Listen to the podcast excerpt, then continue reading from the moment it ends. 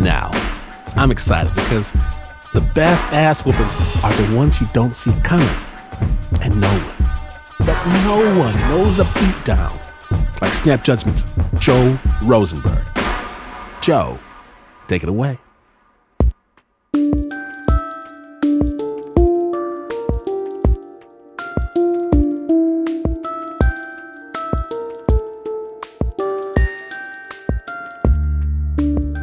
Robles' story starts, unlike most people's stories.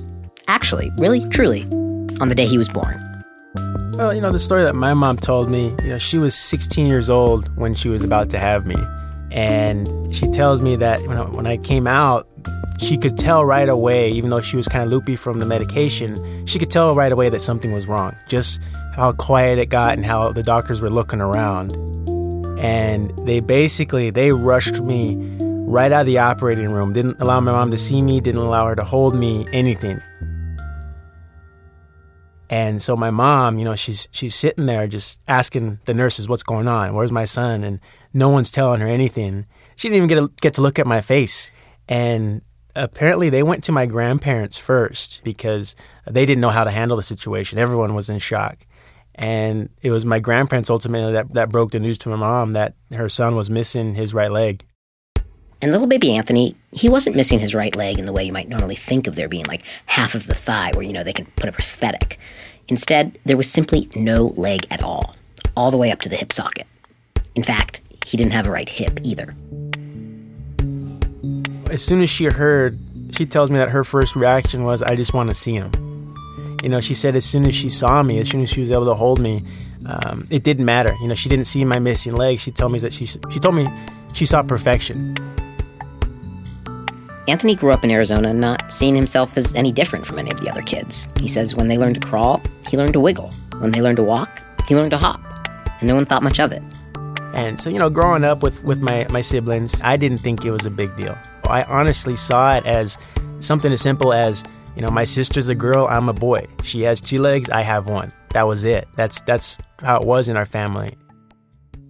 And if you're picturing Anthony doing normal, everyday things, only more slowly, don't.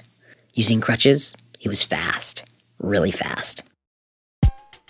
Now I can run an eight minute mile. But I remember once in on the playground, you know, I uh, grabbed the, the green four square ball. That was the, the good one. And one of the kids, he runs up behind me and slaps it out of my hand. And he takes out running. He's like, it's mine. And so I just take off, dead sprint on my crutches to catch him. And then you just see him look back over his right shoulder and he sees me. And then he, he, his eyes get pretty wide. And I'm just barreling down the blacktop at him. So he takes off faster. But by that time, I was already on him and I took him down with my crutch. But Anthony's unself consciousness about having one leg, it didn't last. For one thing, as he got a little older, he was like any other boy growing up. He wanted to be popular, to feel normal. And that got harder. But maybe the biggest reason was his dad, Ron. You know, I, I just noticed kind of little things of how he treated me differently than my siblings. You know, he'd always call my brother Nicholas Mijo, you know, my son. And he never called me that, ever. And I just, I felt like he was meaner to me for some reason. And I would kind of start to hide from him. I was like, you know, I don't, don't want to give dad a reason to, to yell at me. And, you know, still going through the whole things with the missing leg, I kind of started to think it, that was the problem. That was the reason. Of course, I'm not going to ask that. But it turned out he didn't have to ask. Because when he was nine years old, Anthony's father finally told him what was going on. Uh, we're sitting in the parking lot in this van because my mom, she's getting her hair done. They got the AC on and we're listening to the radio. My brother Nicholas, he's asleep in the car seat, you know, and, I'm just quiet, you know, I'm just looking out the windows. And um, I just remember my dad just turning off the radio and he's like, you know, I got, I want to talk to you about something. You know, he's, and he's like, uh, he's like, have you ever met my dad? He asked me if I ever met his dad, and and I was like, yeah, dad. I was like, you know, we met that one time, and I was telling him, he's like, oh yeah, he's like, I forgot that. He's like, well, he's like, did you know that um, my dad didn't raise me? And I was like, mm, no, I didn't really understand what he was saying. He's like, yeah. He's like, you know, I, I had, I had a stepdad, and he said, you know, I just wanted to let you know, he's that that I'm not your real dad. And he stayed quiet for a second and it his words didn't it, it took a second to impact me. Like I'm like, wait, what? Like, what did you say? It's like, Dad, you've been there since the beginning. It's like your mom and dad. Like, what are you talking about? And he's just like, you know, I'm I'm not your dad. He's like, you have another dad somewhere else. And he said, if you want to find him one day, he said, I'll help you find him. He said, we can look him up, but I just wanted to let you know that. And that's where he stopped it. You know, he basically just turned back up the radio and that was it. There wasn't, I'm not your real dad, but I still love you. I'm not your dad, but you're still my son. Nothing. Literally, that was it. And he just brought my world down right there.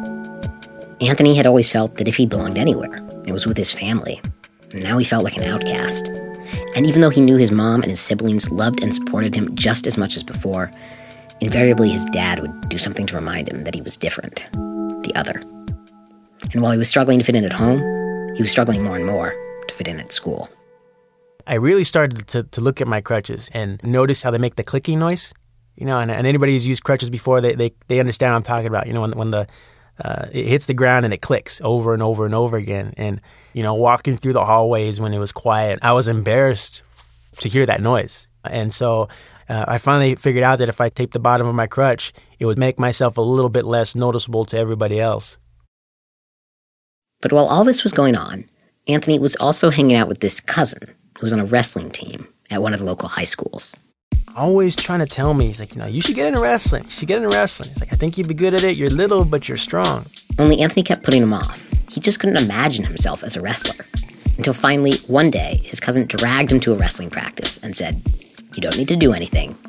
Just watch. And you could just see they're drenched in sweat. They're all bleeding. Their faces are all scarred up. You know, so I'm, I'm watching these guys just beat on each other. I'm like, dude, that, that looks like it hurts. that doesn't look fun at all. And my cousin's coach walks up to me and he said, Our little guy, our 103, doesn't have a, a teammate today to wrestle with. Do you want to jump in with him? And I'm like, No, coach, I'm good. He's like, No, thank you. But my cousin, right away, he's like, Dude, you got to try it. So Anthony put down his crutches and, standing on his one leg, squared off against a 103 pounder, this skinny guy, who nevertheless had a really mean look on his face. We shake hands. I hear that whistle blow, and he just comes straight at me. You know, just slams me on the ground. And, you know, I'm shocked for a second. I'm like looking around, and I just remember hitting the ground and it hurt. But I got mad. I was like, what, what the heck? You know, who does he think he is? And right away the fire just lit in me because I was thinking to myself, I can beat this guy, but I, I didn't know what to do. So Anthony jumped up and fought back with, I guess, you know, the first move that occurred to him. Basically, just trying to grab his head and squeeze it. And yeah, no, that didn't work. Anthony got owned in that match. So his coach blows the whistle, and I'm just breathing ridiculously heavy, and now my face is all swollen, and I'm bleeding. But in my mind, this is where I'm supposed to be. I also kind of, I, just hearing you talk about it right now with your being like, I can beat this guy. I wonder if there's something really refreshingly simple ultimately about the sport, which is like, there's no excuses. You either win or you can't. Like, there's not going to be, it it's really not going to matter about the leg or not. Exactly. Yeah. And, and I felt like, you know, my whole life, it was always about what I, what I couldn't do because I was missing the leg. But wrestling, the best guy in the wrestling room, he just has to be able to figure out how to win with what he has. When you got home after that practice, did your parents, um, or particularly did your dad, have anything to say about it? Um, at least at first. At first, yeah, and you know, and it, it was it was really I was surprised because despite a lot of the negative stuff, we did have some positive things growing up. You know, and one of the positive things we shared was we used to love watching UFC, MMA. And so when I told him I wanted to wrestle, he got excited about it. Um, you know, it wasn't long after I started my first wrestling season that he went out and bought the movie Vision Quest. Louden Swain, Thompson High. It's basically it's like it's a wrestling movie. It's you know any any wrestler who wrestles knows what Vision Quest is. They've seen it, but I knew it was just wrestling had my heart from there on out. And so Anthony joined his freshman high school team, the Eagles. And and a few months later found himself entering his very first official wrestling competition. So we're all standing in the wrestling room. We're, we're huddled up. We're, we're doing our Eagles on three chant. I have my crutches and I'm all excited about it. They open up these double doors into the, the gym. And as soon as I come out, some lady in the crowd, she starts laughing. And she was looking right at me when she was laughing. I'm talking like, this is hilarious. Like it's the funniest thing she's ever seen. And all of a sudden, it, it just, it all went away. It's like, dang. And then there was the match itself, because right off the bat, Anthony's opponent. He started kicking my butt. Anthony actually described this match to me in detail, but we're going to skip to the end when his opponent had him on the ground in a headlock. And so he has my head in my arm and he's cranking my head up to try to pin my shoulders to the mat. When both your shoulders touch the mat, that's called getting pinned. And it's kind of the worst thing that can happen in wrestling. You lose automatically. And I can't. I really. It's hard for me to breathe down there. And I was fighting. I was like, man, don't don't get pinned, don't get pinned. And then I heard the ref blow his whistle and slap the mat. You know, which means you know both my shoulders touched the ground. It was over, and I got pinned. I just remember laying there and looking up at the ceiling for a second, and then rolled off my back and walked right back into the the, the wrestling room by myself. And the opposing coaches, you know, when we, we went through to shake people's hands, they took an extra second to tell me good job, you know, that I had heart. And um, some people from the stands were saying good job, Robles, you know, just kind of yelling it. And the crowd was clapping, but it, it didn't it didn't do anything to make me feel better.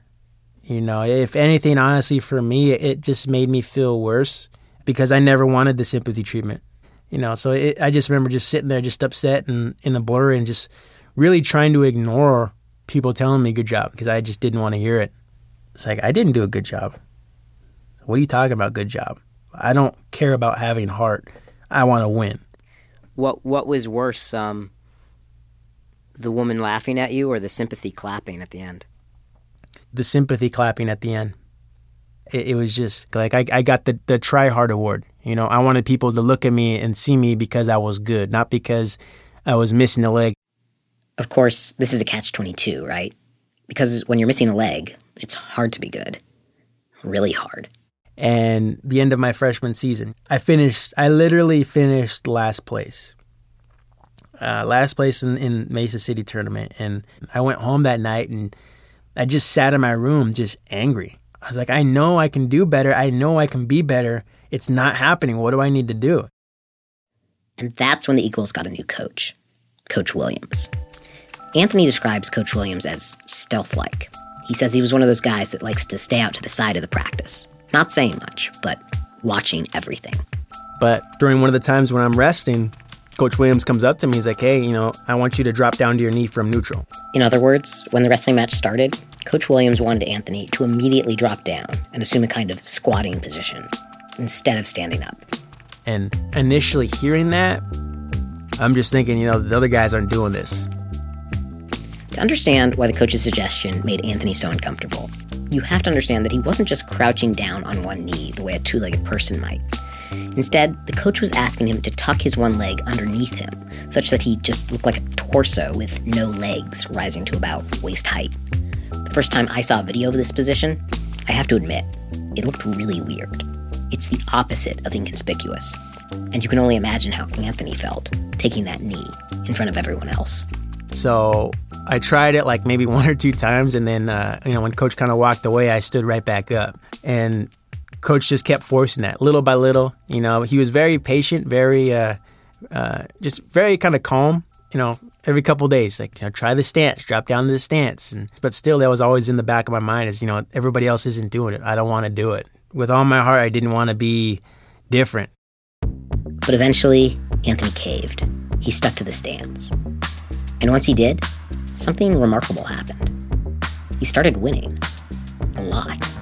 Sophomore year, 30 wins, about 12 losses. And his wins were tournament wins. I was a Moon Valley champion, Mingus champion, East Valley regional champion. And these weren't just from his sophomore season um, every season because there were so many things that could play to my strengths in that position. For starters, there was Anthony's new offensive clout. I would kind of coil my leg up underneath me, use my arms almost like legs, and kind of explode off of the ground, almost like a snake. And it caught guys off guard. So his opponents would have to come down to his level right away to try to get a hold of him. But because Anthony had been using crutches since he was a toddler, he had incredible grip strength. And if guys wanted to try to attack me down there, they'd first have to put their hands on me. And so that put me in a position where it's like, okay, you know, let's see how strong your hands are. But Anthony's were almost always stronger. He's actually got scars all over them from these matches. Because when I would grab that wrist, they'd reach down, they'd start clawing at my hands to try to get me to let go. I even had a couple guys grab me at the top of my finger at the tip and try to break my finger. But that was my rule. It was like, you know, you get the wrist, you don't let it go. And so I like to look at the scars as like trophies, you know, so they didn't get away. But Anthony was particularly dominant during a critical phase of every match called the scramble. You know, and really for those, you know, don't know the scramble, it, it's basically, you know, just think of like that dust cloud. You know, just like the cats and dogs in the old cartoons, you know, we're rolling around like crazy. Whoever gets on top in the scramble, they score the points. The cardinal rule of the scramble is that you're not supposed to think. There's no time for that. Instead, you have to rely on muscle memory. The moment you grow self conscious and try to strategize, you immediately lose. So, practicing developing the correct muscle memory is essential. But during the scramble with Anthony, his opponents would grow confused. Their muscle memory would tell them to go for a leg that wasn't there. Their normal balance suddenly felt off. Nothing seemed to work. Whereas Anthony always got to scramble and, more crucially, practice against typical two legged opponents because he was the only one with one leg. And so that's something that really gave me confidence when I'd step out on a mat. You know, it's like I have the answers for anything they can throw at me, but they don't know what I'm going to do. In his junior year, Anthony went undefeated, 48 to 0. His opponents couldn't score a single point. When he made it to the final match of the Arizona State Championship, it wasn't even close. The crowd gave Anthony a standing ovation, and this time, it wasn't out of sympathy. It was because he was the best wrestler in the state. Period. I looked up at my family section first, and so, you know, they're all cheering and crying. And my dad, he was there, um, and he was actually crying too. You know, he was cheering for me. And you know, I just remember them saying that they were proud of me. But, um, I mean, I always knew my mom was proud of me. Like, you know, I, I never had to hear that from her. But just to see my dad, I think that kind of hit me the most emotionally was uh, just seeing how happy my dad was.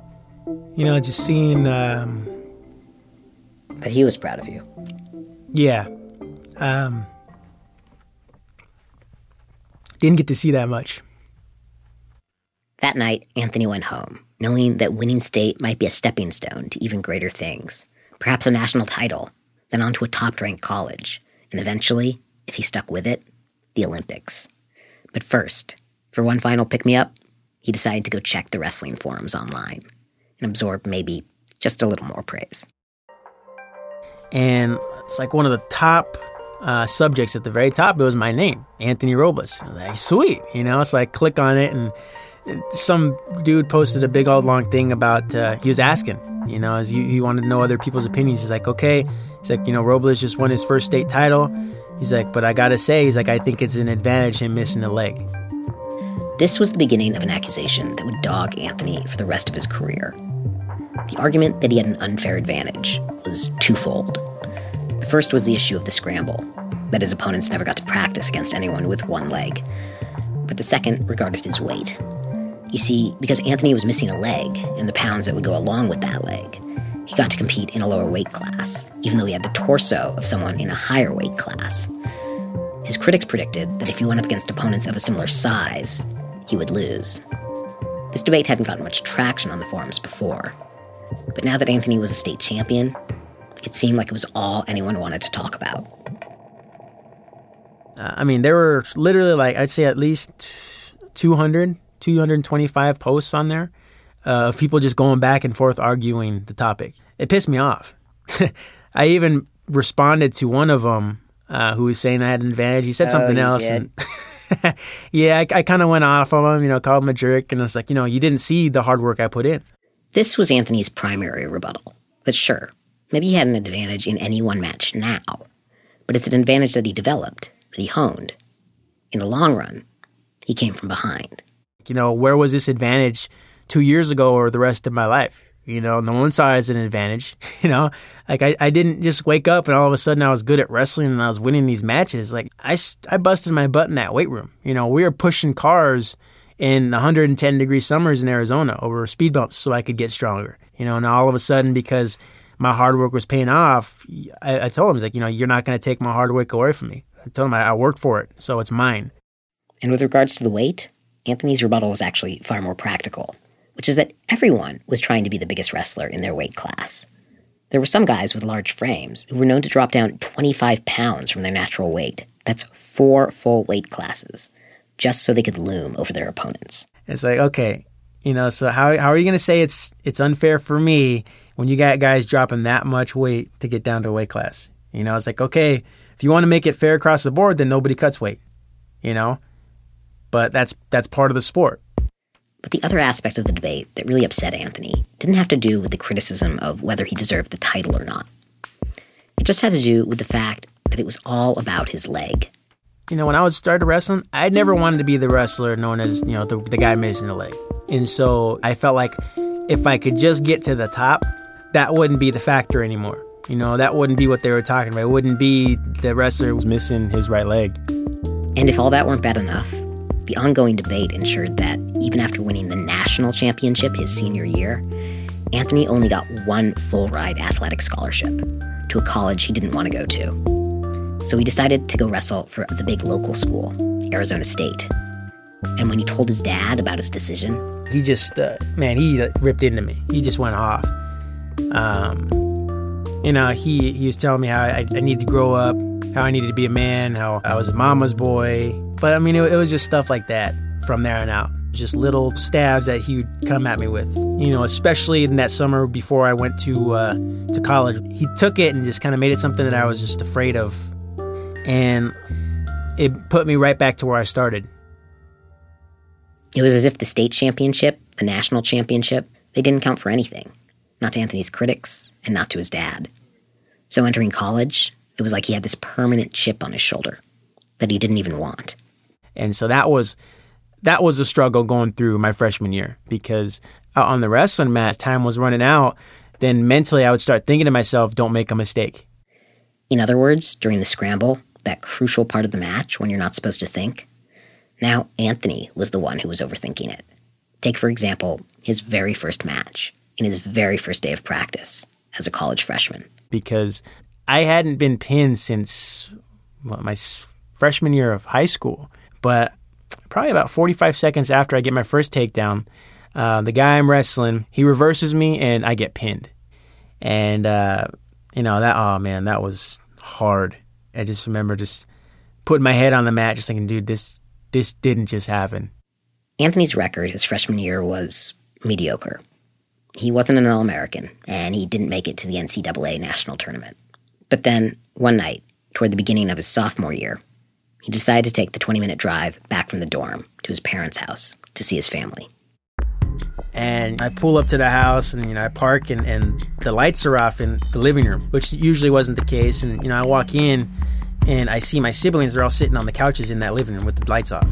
They're like looking down at the ground, just quiet, like they're just scared. And, you know, so I look at them and I'm like trying to figure out what's going on. And I just hear the yelling in my parents' bedroom. And I heard something like a loud noise. And then I heard my mom just say, Get your hands off of me. And it just, you know, that moment uh, kind of snapped for me. And I, I called the cops but the door opens in the, the, my, my parents' bedroom and dad comes out first my mom's like right behind him she's crying and you know she kind of walks up and she like stands behind me and i'm on the phone still and my dad's like who you calling? And so i just ignore him. I just keep right on talking to the uh, the dispatcher telling you know where the address is and all this stuff. And uh, my, my dad's like who you calling? And i was like they just came out of the room. You gotta hurry. And I, I hung up the phone and i just stared at him. And he said his kids would never call the cops. His quote unquote real kids. yeah his kids would never do that. And I can't I don't remember what he said to me after that, but it was kind of that point to where I just I really I mean I love my dad still, but I just lost all my respect for him that night. I wasn't afraid of him anymore. I didn't care about his opinion anymore. You know, it's it's done. We're we're done. And uh, you know, if someone tell ask me, you know, when was it? That was it. It was that night. Anthony's dad would eventually divorce his mom. They live separately now. And a little while after that, Anthony stopped talking to him.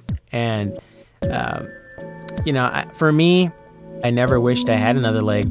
Just the thought of having to never crossed my mind. But, you know, I, I wish I had a dad. And I guess I don't.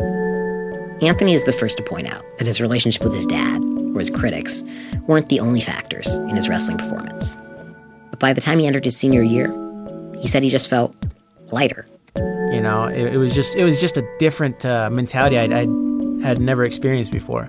Because instead of worrying about the relationship with my, dad when I got home and all that stuff, you know, I wasn't spending a ton of time in my life upset about these things that I couldn't control. And so, uh, but you know, at that point, I just I didn't I didn't care anymore. Anthony's senior season, he once again went undefeated. And just before entering the final round for the NCAA championship title, he made an announcement. Defying both convention and expectations, he told reporters that he would not be trying out for the Olympics. Instead, he was quitting the sport. He simply wasn't interested in proving himself anymore.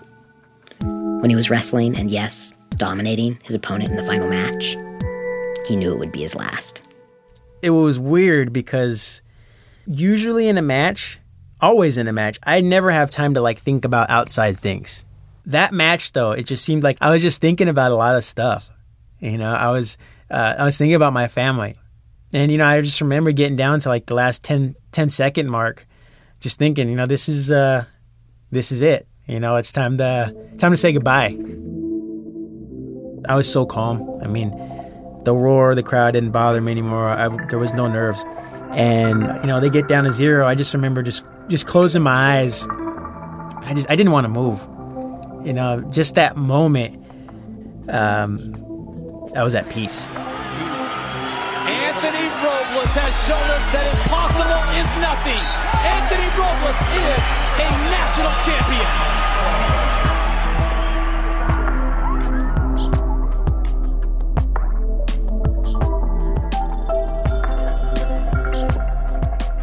Many, many thanks to Anthony Robles for sharing his story with the Snap.